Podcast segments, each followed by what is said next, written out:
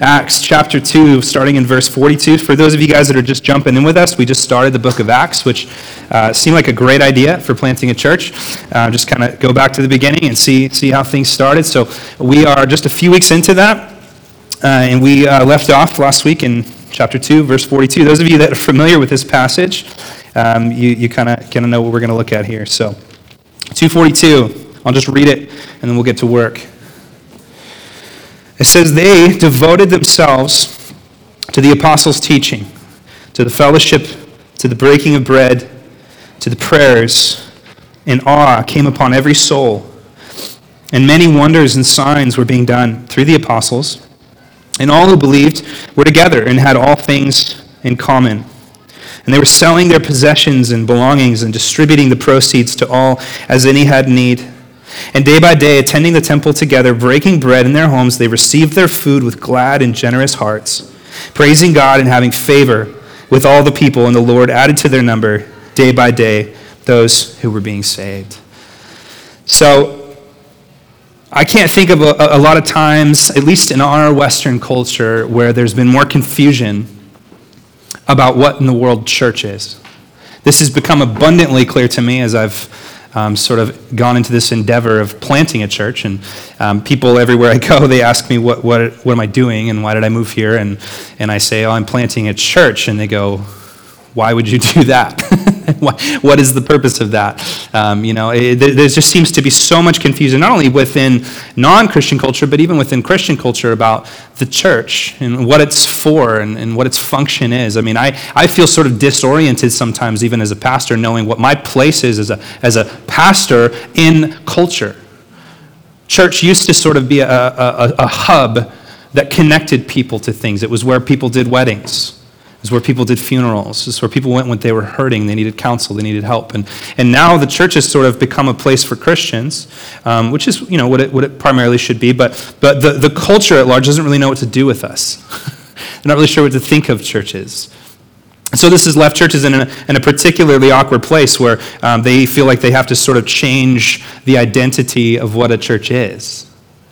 And I don't think there's anything wrong with, with thinking, you know, maybe we should rethink some of the way that we do things. But, but the reality is there is a pattern to what a church is and what a church's function is and what a church, you know, is supposed to do. The thing is, guys, we're, we're living in something called post-Christendom.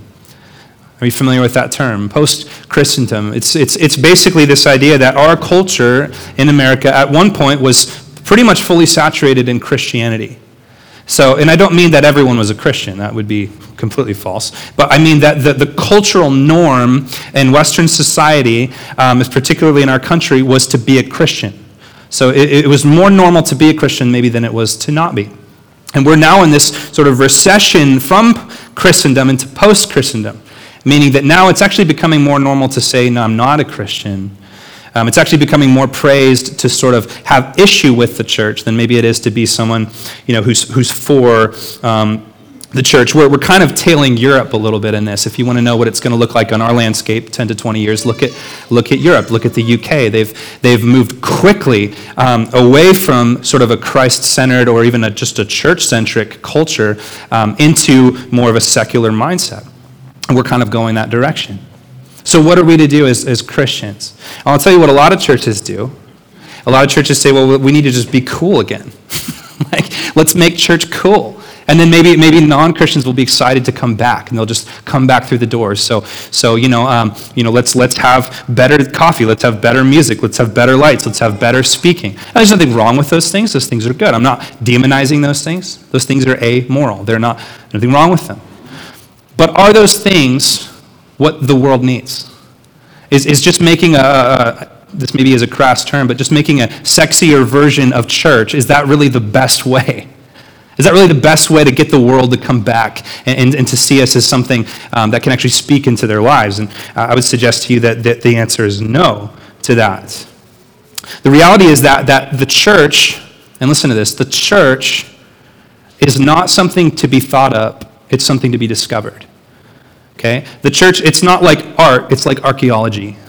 Art is something that is sort of subjective in the eye of the beholder. So you, you, you make something, um, you know, and, and you sort of step back and you go, I made this, and it's whatever in my head.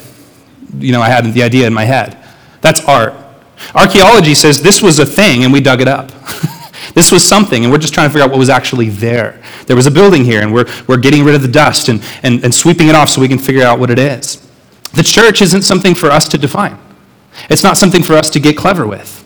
It's not something for us to say, let's make church um, different. Okay? The church is a thing. In fact, it's people, as I said earlier. The church is a reality. And as Christians, our job is not to go to God's word and say, let's import our idea of what church should be. Our job is to go to the God's word and say, God, what have you said church is? And how do we conform to that reality? And again, the church is, it's what? I said it a few times already. People. Okay, so we, we, have to, we have to say, God, what is it that you're trying to, to, to, to do and how do we tune into it? Let me give you an example. So this is, this is my, my iPad, okay? Uh, everyone makes fun of me because it's giant. Um, it's also a flat screen TV if you want to put it on the wall. Um, so, so this thing's great. Like I, I got it because I, I preach from it, and I need, and I, and I think I'm getting old because you know my, uh, you guys can laugh, but my eyes are, they can't see things as good anymore. But so if I took this thing back in time, let's say 400 years back, and, and, and I gave it to somebody. I didn't tell them what it was. I didn't turn it on. I just said, here it is. And then I left. Okay, so 400 years, we're talking like pre-technology, pre-computer, pre probably electricity, pre all this stuff. They would look at this thing and they would think, what the heck is this thing for? In fact, they would probably be annoyed by it. Because it, though it may look cool, uh, it would serve absolutely no purpose and value to them. Why? Because they don't understand what it does. They haven't been given an instruction manual. They don't understand how to turn it on. They don't understand what the features of it, the functions of it, the, the, the, the, parts of it that would be helpful to them in society. So, what they probably would end up doing, honestly, is using it for something like a dustpan. Right? I mean, what would you do with this thing if you didn't know what it was? okay? So, you'd use it as a dustpan and you'd, you'd set it on the floor and you'd try sweeping it and you'd get really irritated with it because you try to sweep dirt into this thing, and there's this big lip here. And you think, who engineered this thing? It doesn't even have a smooth transition from the ground on. I mean, I can't sweep anything on it. What a terrible dustpan. You'd probably throw it somewhere in a closet and you'd leave it alone and it would be absolutely useless to you. I'd suggest to you that's exactly what's happening with the church. Okay? It's something beautiful. It's something that's very complex, but it's simple. It's something that at its heart um, can shape and change and transform culture in miraculous ways. Um, but because we've stopped asking God what it is and we've started saying what it, what it is for ourselves, it's become useless. And the culture doesn't know what to do with us. What's the point of the church? Is that just where I, I go to get judged? I mean, what do I do with church? What's the, what's the purpose of that? So, our job and what our text really answers this morning is, is what in the world is this thing for? And how is it supposed to work? And how is it supposed to operate? What are we actually supposed to do with it? The good news about church, the good news about the gospel, is that it has a built in, uh, a, built in, where's, where's the word? Hold on, let me look for it. It has a built in reset. A system reset. If anyone's a, a computer person and you know what a system reset is, okay, you, you know, you get too many things going, um, you're, you're, too many windows open, maybe you got a little bit of a virus on your computer, so what do you do? You do a system reset, it puts everything back to the factory reset and you start over. The church actually has a built in system reset. Look at church history. What happens is Christianity comes into a community and it's powerful and it, and it changes the world, it changes that community for the good. And then it grows and it grows and it grows, and it gets to the point where, where it starts to become less about the gospel, less about the authenticity of the church, and it becomes more about the power of the church and the dogma of the church and the control of the church. And so the, the, the best example of this is the Roman Catholic Church. Okay? Uh, it grew and it grew and it grew and it got to the point where it was in bed with power. And as Tim Keller says, as soon as the church gets in bed with power, it needs a system reset. Because no longer is it about the authenticity of gospel shaping people, this good news of who Jesus is and what he does, determining what we do and think. Now it's about power and control. And the church becomes this, this sort of institutional organization, organization that becomes unhealthy. Now, this happens on a micro level every day. But the good news about the church is it has a system reset. The system reset is that people who go to God's word, they rediscover the orthodoxy of what Christianity was always meant to be. And that has nothing to do with large flashiness and programming and all of those things. Not that those things in of themselves are evil, but what it has to do with is people that are living in community with each other as Christ is their king. That's the simplicity, the authenticity of what church is. This is one of the reasons we have a conviction about church planting, not just us, but in all of the world, because church planting system resets. It gets people thinking, hey, why do we do things that way? Why do we have pews? Nothing wrong with pews. Pews are great. You know, why, let's try tables. I don't know. Maybe that'll get us looking at each other. Maybe that'll get us to where we're not just staring at the stage the whole time and then thinking about how we can make our exit to go have lunch as quickly as possible. Maybe if we have some tables, we'll actually start interacting and being the body of Christ and actually making some friends and having community. I mean, it, it, it's, it's just this constant need to get back to what God had originally had in mind. It's interesting, my daughter, um, she came home from school. She just started kindergarten the other day. She came from, from school and she, she told um, my wife, who is a phenomenal teacher um, of my kids, she teaches them all kinds of things. And she, she um, proudly, with her head up high, she told my wife about how, she, uh, how her teacher was so impressed because she knew where Australia was. And I looked over and I said, Mila, how did you know where Australia was? And I already knew how she knew where Australia was because her mom told her where Australia was. And she, with her head held high, she said, I just know. I was like, wow, aren't you smart? I was like, I don't think you just know. I think mommy told you. No, no, no, I just know. This is actually what our culture is doing right now with our ethics. Isn't it interesting, you know, that, that people secular, liberal minded people, yet still have this moral center to some degree, that, that, that this ethical drive to, to sort of be against inequality, to be, to be against um, you know, putting down certain classes or certain kinds of people. Where do you think they got that? Did it come from Rome? no, it came from the church. Do, do, people don't understand how much of our ethical center you know, although, although our ethics are getting, are getting sort of blurry as to what's right anymore because we're moving away from, from, from the Bible, but people don't realize how much of their moral center as a Western thinker comes from Christianity. Who do you think it was that, that challenged the idea that people should be slaves? Now, I know everybody says, well, wasn't it, wasn't it Christians in, in, in America that were, uh, for, that were for slavery? Uh, Christians that were not reading their Bibles. And then once they started reading their Bibles, guess what happened? They championed freedom. Okay, the, the, the idea is that the, the reality is that the church imported gospel community thinking into a dark place where people were taken advantage of. And those ethics have carried through even in, in, in, the West. I mean, this is the reality. So, my point just simply being is that when the church is what the church is supposed to be, doing what the church is supposed to be doing, we can shape culture in amazing ways. But the reality of that is it's authenticity. It's not just what we do, it's authenticity. So, Let's get into our text. The question I want to ask this morning is, and the question I'm setting up here, is what is the church supposed to look like? If we, if we want a church like the early church that shaped and blew into the Roman, uh, Greco-Roman world, do you guys understand that by 300, by, by around 300 AD, um, Roman culture shifted towards Christianity. Ro- the Romans who persecuted Christianity became Christians. That was how effective the gospel was in the first 300 years of history. The gospel and the church was so effective that the Roman Empire literally became Christian centered. And then it grew and got powerful and needed a system reset, right?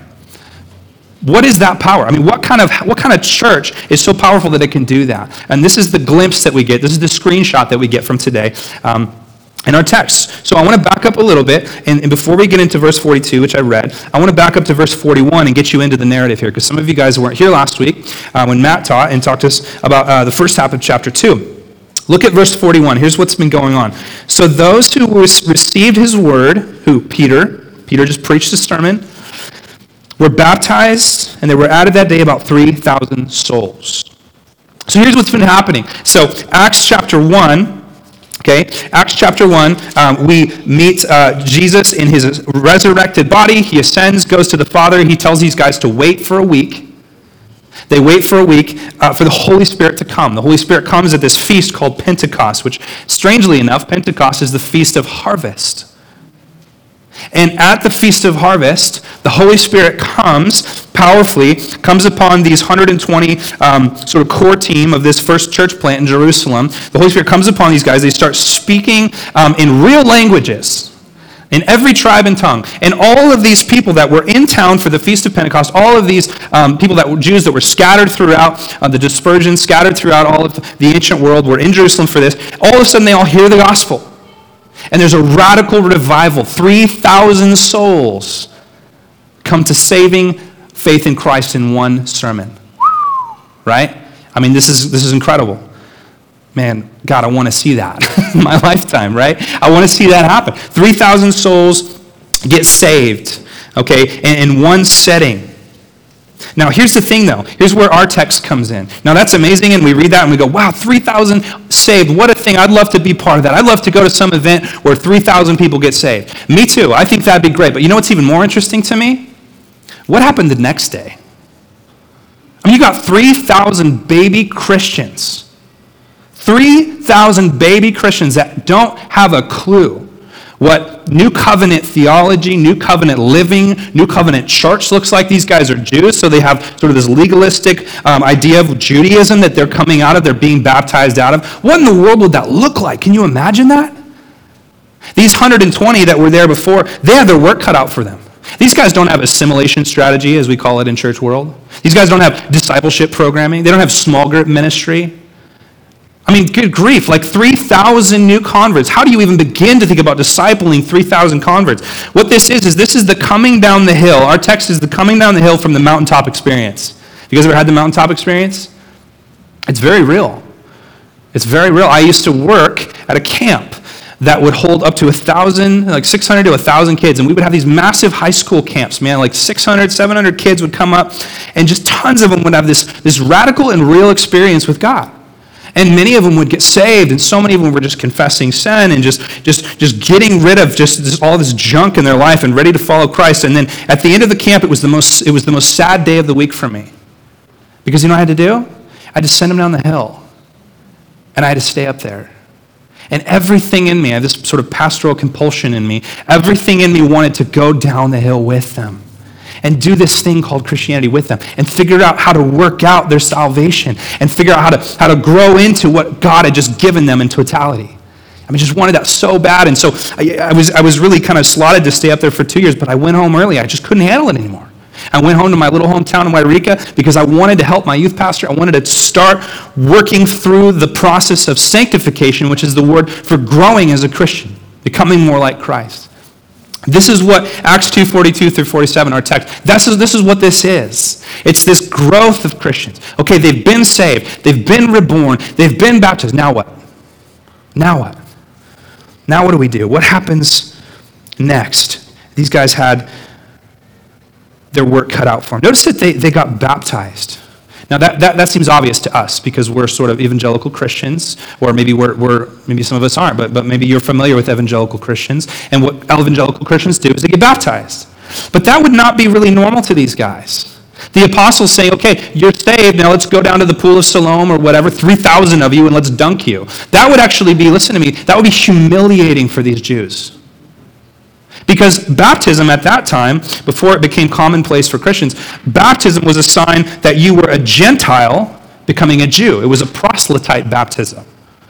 It was a symbol that you had sort of converted to Judaism. So for these Jews, before their peers in Jerusalem, the, the, the, sort of the center for worship for the Jewish religion, to go in front of all of these people in public and to be dunked, everyone would think they were converting Gentiles would be absolutely humiliating. So this whole idea, like, you know, when, if you ever do an altar call or you have someone to get saved, just don't embarrass them, don't make them stand up, don't. It's like, are you kidding me? These guys literally got baptized in front of people, their peers that would have thought, oh, these guys are just Gentiles, apparently. So, so there's a natural progression to these guys as these baby Christians. First, they, they believe, how, how do I know if I'm saved? How do I know if I'm saved? Well, what did these guys do? They proclaimed faith, okay, they believed, they repented, they believed, and then they were baptized. Okay, they were baptized. And then what was the next thing that happened? Look at the text again. Verse 41. So those who received his word were baptized, and then what? They were added that day, about 3,000 souls. Added to what? Added to the church. Added to the church. They became part of a family. They became part of a, a body. They began body life. They began this community this Christian community. This is what salvation looked like. They proclaimed faith, they were baptized, they became part of the local church. This was the progression of what they did. And after that, they begin to have new compulsions. They begin to have new desires. What's so amazing to me is what these guys did, these 3,000 guys did, without anybody probably really, really having to tell them to do it. Yeah, the, the, the apostles were there, sure. But these guys, they just knew They knew these new desires, these new, this new shape of what their life was going to look like. They immediately, as we'll see in verse 42, they immediately began to pray. They immediately began to be generous. They immediately began to be together. They immediately wanted and had desire for the truth of God's word. There's a natural, uh, sort of a, a, a nature versus nurture thing going on here. These guys are just have natural, built in desires. Why? Because they've been reborn. The word is regenerate. They've been given a newness of life. Now they have new desires. That's what's going on here. It's exactly what Jeremiah said in Jeremiah 31, 33, didn't he? When he was prophesying about the new covenant, he said, For this is the covenant I will make with the house of Israel after these days, declares Yahweh. I will put my law within them. And I will create on their heart, er, and I will write it on their hearts, and I will be their God, and they shall be my people. You know, we pick on big churches especially people who are in small churches. That's kind of how it works, you know. If you're in a big church, you pick on small churches. If you're a small church, you pick on big churches. Say, oh, big churches aren't, they're not really healthy. They, they can't make disciples. You want to bet? 3,000, big church, right away. Okay? How did these guys know what to do? Um, Holy Spirit. Well, how could they possibly know how to live Christian unless we had a pastor for every 50 person people that were walking them through some kind of strategy and program and letting them know and getting an app on their phone and blah, blah, blah, and making sure that they have, you know, a devotional Bible and get a good study Bible. And, and I mean, what, what, what what if they just keep in sinning? And what happens if they don't grow and learn how to... None of that happened. These guys had the Holy Spirit. I'm not saying there's anything wrong with those things. Apps, study Bibles, devotionals, discipleship, it's all important. The Holy Spirit is the one that does the work. The Holy Spirit is the one that does the work. If I just sum up what the Jerusalem church was in 33 AD, they were a spirit filled church. Spirit filled church. Uh, now, I don't mean by that like that the Spirit is some kind of a tube and that he was squeezed more into that church than he is in other churches. That's how people think about the Holy Spirit. Oh, the Holy Spirit's really at that church. Now, if it's a church, the Holy Spirit's there. Okay? What I mean by spirit filled is I mean they were tuned in to what the Spirit was trying to do. Every church that really believes in Christ has the Spirit in it. Did you know that? But some churches actually say yes to the Spirit, some churches don't. He's there. He's always there. There's a difference between God's presence and God's manifest presence. What we want to do is we want to say, Lord, we, we know your presence is here because we're believers and you live within us. But we want your manifest presence. We want to feel your presence. We want to know that you're here. We want to see you work. That's the difference. These guys had new affections. Now, before we get into our text, I know I'm doing a lot of introductory work here, but there's a word I want you to see. Look at verse 42. It says, They devoted, you might underline that, they devoted themselves, these baby Christians, they devoted themselves to the apostles' teaching, to fellowship, breaking bread, and prayers. And I'll break those four things down in a minute, but I want you to see the word devoted. Okay, another word for that, at least in my translation, could be diet. These guys' diet were these four things. Devotion, uh, or the word devotion there, the Greek is proskartereo. It's to persist, to be persistent, to be consistent. The things you do every day. Okay? Those are the things that define you. Isn't that interesting? Like, we all think it's the couple decisions we make in our life that's going to define us as people. But in reality, the things that really define us as people are the millions and millions of decisions we make every day. It's how you build trust. It's how you build character. It's how you build grit. It's how you build depth. You do the same and the right and the good things every day. You build them into your life, right? What would it be better to be, to be a keto guy for like 60 days or to just not eat junk food for your whole life? Okay, it's, it's, the, it's the little things that you do every day. So, what Luke is pointing out here is he's saying this is the steady diet of the early church. These were the things they devoted themselves to. Not the things, not the, not the big annual events, not the big flashy things. These were the little things. I like how Eugene Peterson, I'm going to steal his illustration here, but I'm giving him credit. Um, he, he, he, uses illustration in his book, uh, Working the Angles, and I'm, I'm going to borrow it and use it in this case. So, so think of a square. Okay, when you think of a square, the square, the most obvious part of the square is what? It's the lines. You see the lines right away. You think that's the, that's the, the, the, the sort of the substance of the shape. But what's the most important part of a square? It's the angles. The angles of a square. The angles determine the shape. The angles determine the structure. So the lines, if you will, are sort of the things that come out of our ministry. But the, the, the angles of our life, those are the things that we do. Uh, the things that we do every day. The things that, that, that Luke lists here in verse 42, okay, apostles teaching, fellowship, breaking bread, and prayer, those are the angles of the shape of the ministry of the early church in Jerusalem. They were the most important things that these guys did. And they did them every day. They did them every week. They gathered to do these things. There's nothing impressive about them. They're actually, you know, honestly, like if you went to a conference, a pastoral conference, and they said, hey, here's your, here's your tip. Do these four things. Teach the Bible, fellowship with each other, take communion and pray, you'd go, I want my money back. Where's all my cool tips? How am I going to get my youth group more exciting? How am I going to get young families to come? Come on, give me the tips. Okay, this is the shape of the early church. These four things.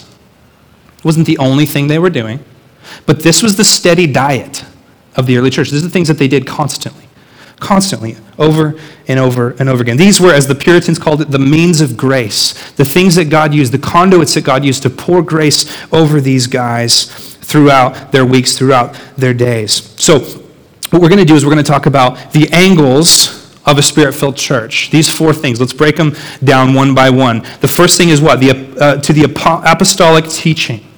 It says the early church in Jerusalem was def- they were devoted to these four things. The first one was apostolic teaching. Okay? Now, some translations um, use the phrase doctrine. And doctrine is kind of a four letter word in uh, the Western Christianity right now. Okay? It's like, oh, don't talk about doctrine. Nobody will come. Doctrine's dry. There's two lies about doctrine. And doctrine, by the way, is just teaching.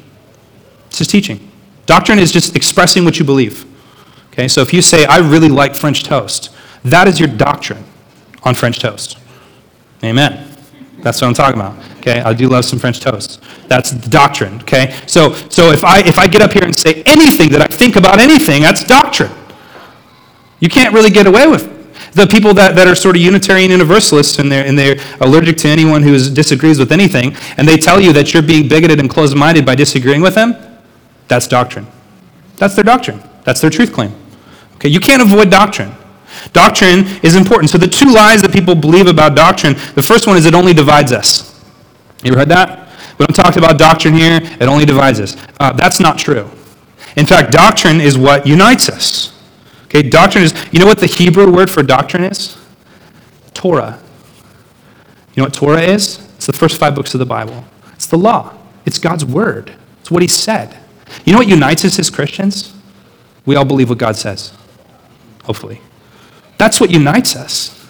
It's not what divides us. And there, I really can't think of a lot of things more important than getting what God said right. Can you? I mean, it really matters. We need to get what God said. You know, Jesus said he was the Word. Why did he say that? Jesus was the doctrine of God. He was the language of God. He was God himself. But he was God speaking to man in a language we could understand, which there's nothing more understandable to me than a human, because a human is a language I can understand. Jesus, in a sense, although he was God and he was man, he was also doctrine. He was God's word, the Logos. Are you with me?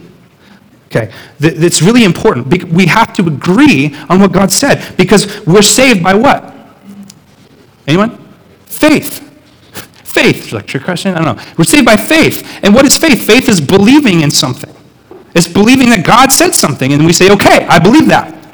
So it really matters what God says. That's why we study the Bible. That's why we give time to it. That's why these guys, in their steady diet, in one of their angles, they took time to sit under the teaching of the apostles, which was of the Old Testament as well. The Old Testament and the New Testament. These guys taught it. The second lie about doctrine is that it's only dry, it's not spiritual.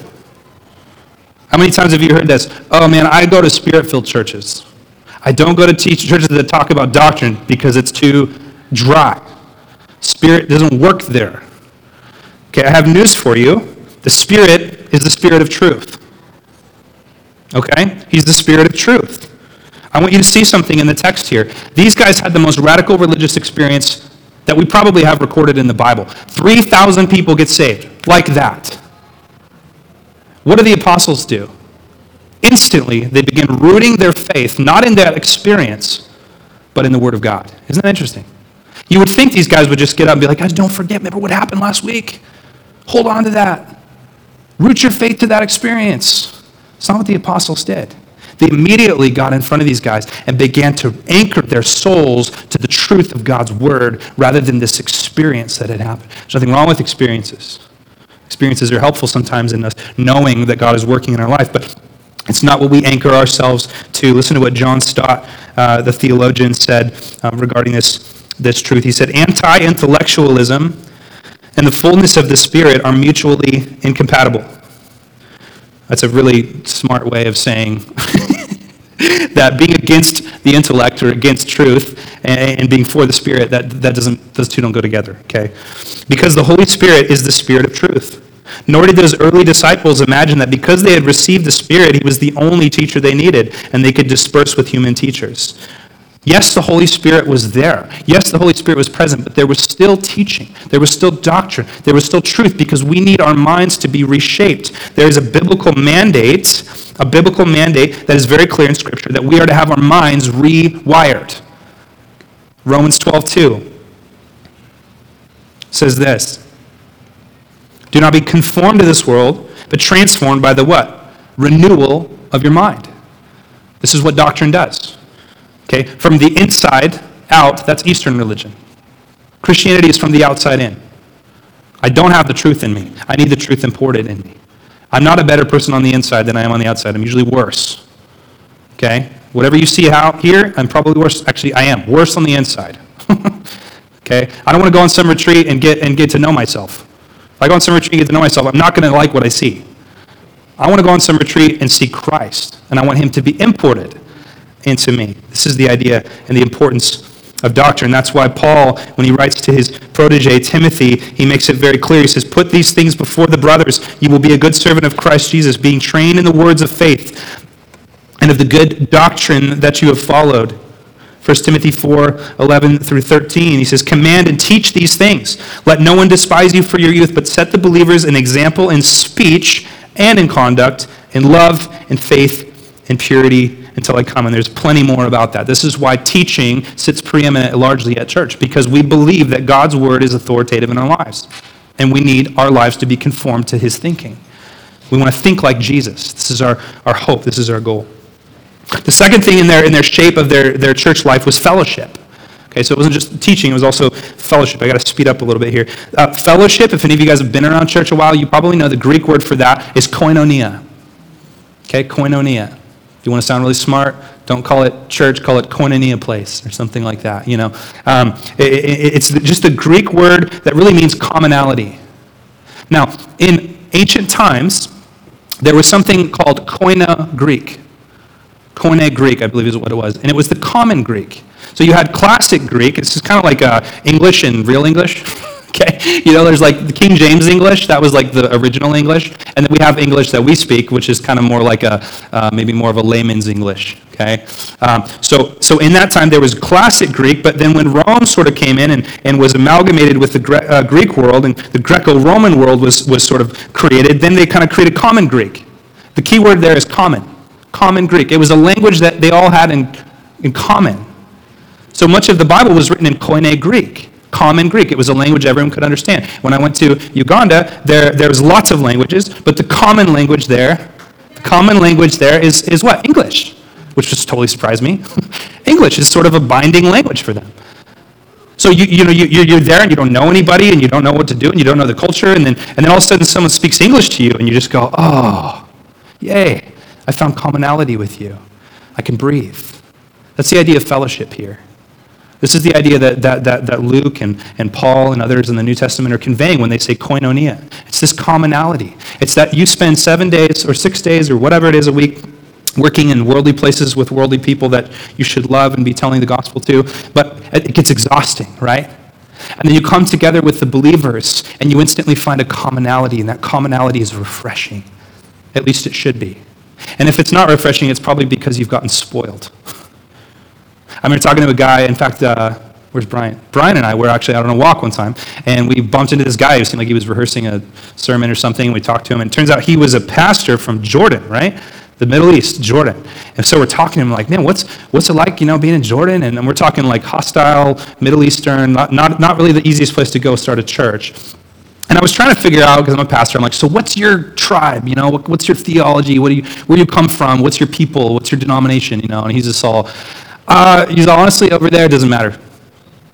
There's like three churches and everyone hates us, so we're all friends. I'm like, that's awesome, dude. That's koinonia right there. I mean, if, if we sort of start to take for granted this fellowship that we have, it's because we're not actually doing much. You know, it's like, it's like I like Rick Boya. He, he, he uses this illustration of fellowship being like water. If you have too much water, you start to hate water. But when you're thirsty, man, you have to have it. You have to have it. Fellowship is like that. When you're out in the world six days a week and you're around worldliness, to come to church and be around people that have that commonality, it's refreshing. That's the point. That's the idea here, okay? That's being pointed at. That's what these guys did. And they did it all the time. Look at verse 44. All who believed were together and had all things in common. They were selling their possessions, we'll get to this, breaking or belongings and distributing the proceeds to all um, as any had need, and day by day attending the temple together, breaking bread in their homes. They received their food with gladness and generous hearts. You get just together all the time. They just want to be together. They were together in homes, they were together in the temple. They had food. I love that. Okay, they just gathered around the table. Their houses were tiny, by the way. I'm talking like eight or ten people. Their houses were really small. The third thing they did was breaking of bread. Okay, again, in their shape, these four things the breaking of bread. Most scholars agree this is referring to sort of an early idea of communion, doing what Jesus taught them to do. Okay, so if you look at your table, we're going to take communion today. And it's kind of silly how we do it. I kind of hate it, but it's like a little plastic cup and a little cracker. You know, I wish we could pass a loaf around and I'll drink out of a cup, but you guys would run for the hills because we're germaphobes. Um, rightly so, okay? Um, but this is, this is supposed to remind us of something. It's supposed to remind us of the gospel.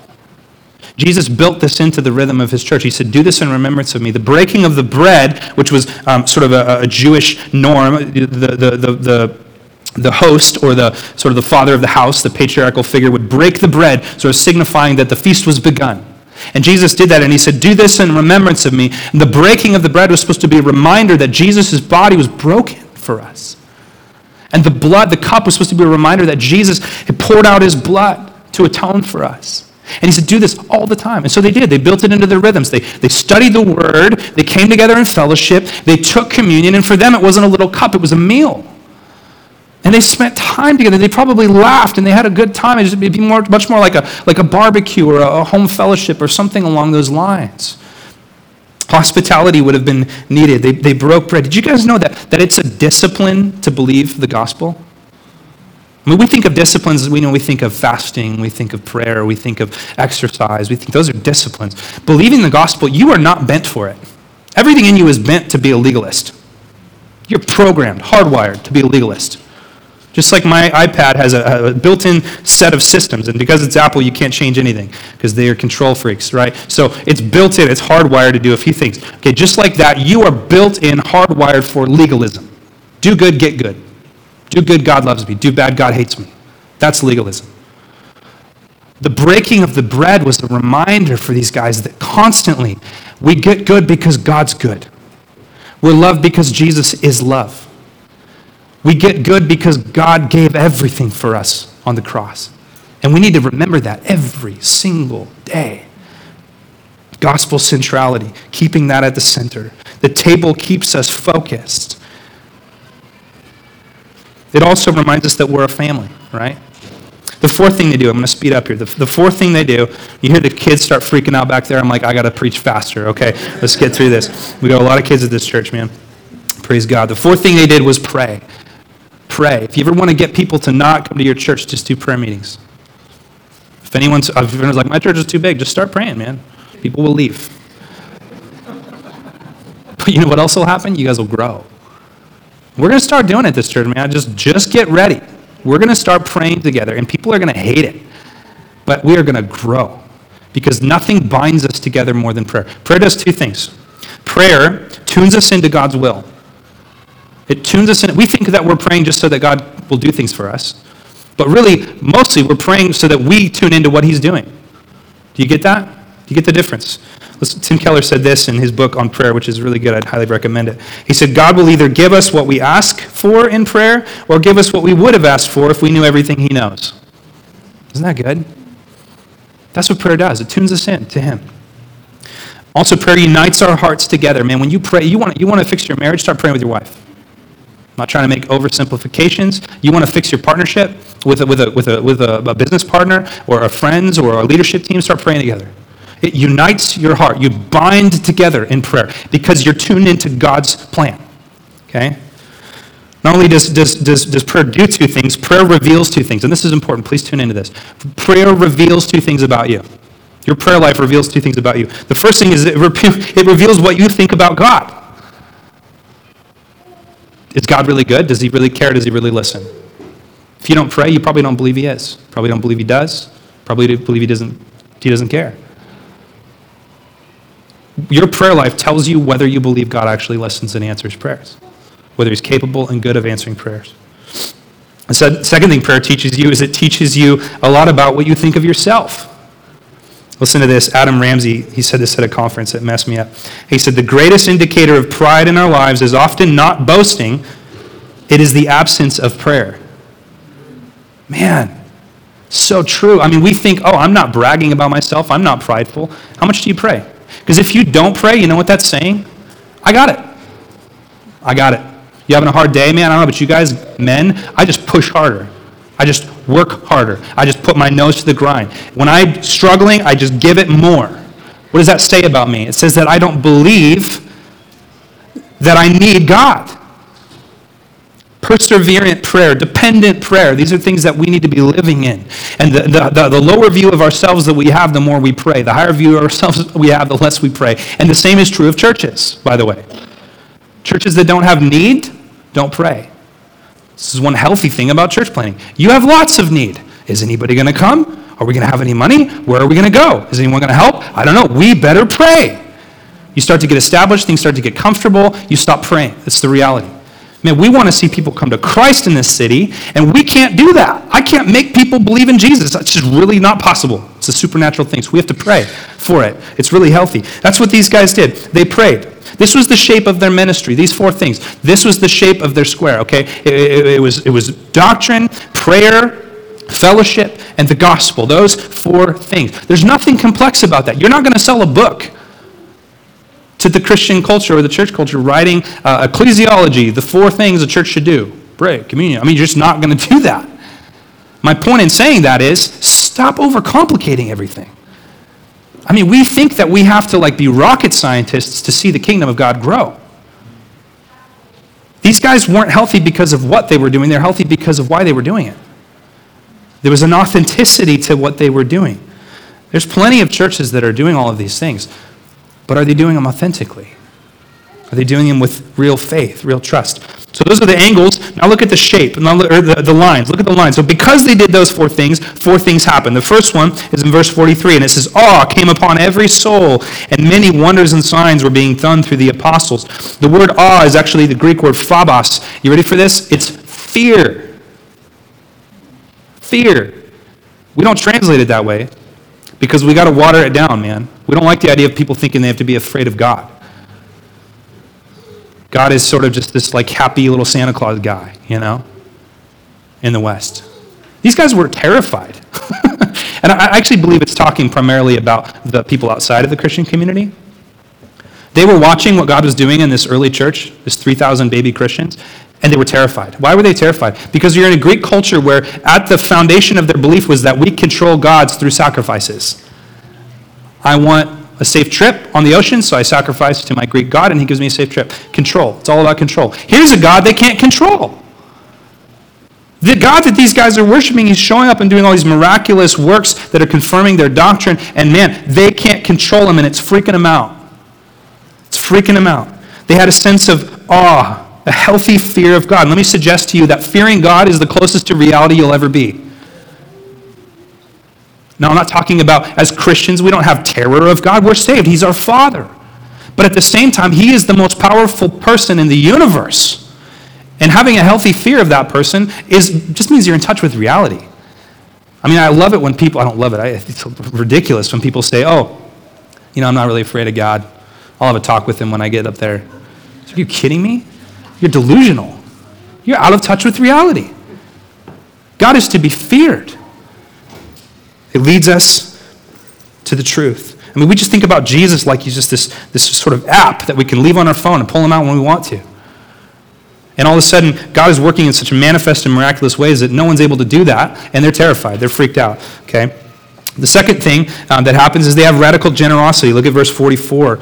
All who believed were together and had all things in common, and they were selling their possessions and belonging, belongings and distributing the proceeds to all as any had need. Isn't that crazy? Isn't that crazy? What's crazy about that, let me tell you this. What's crazy about that is no one told them to.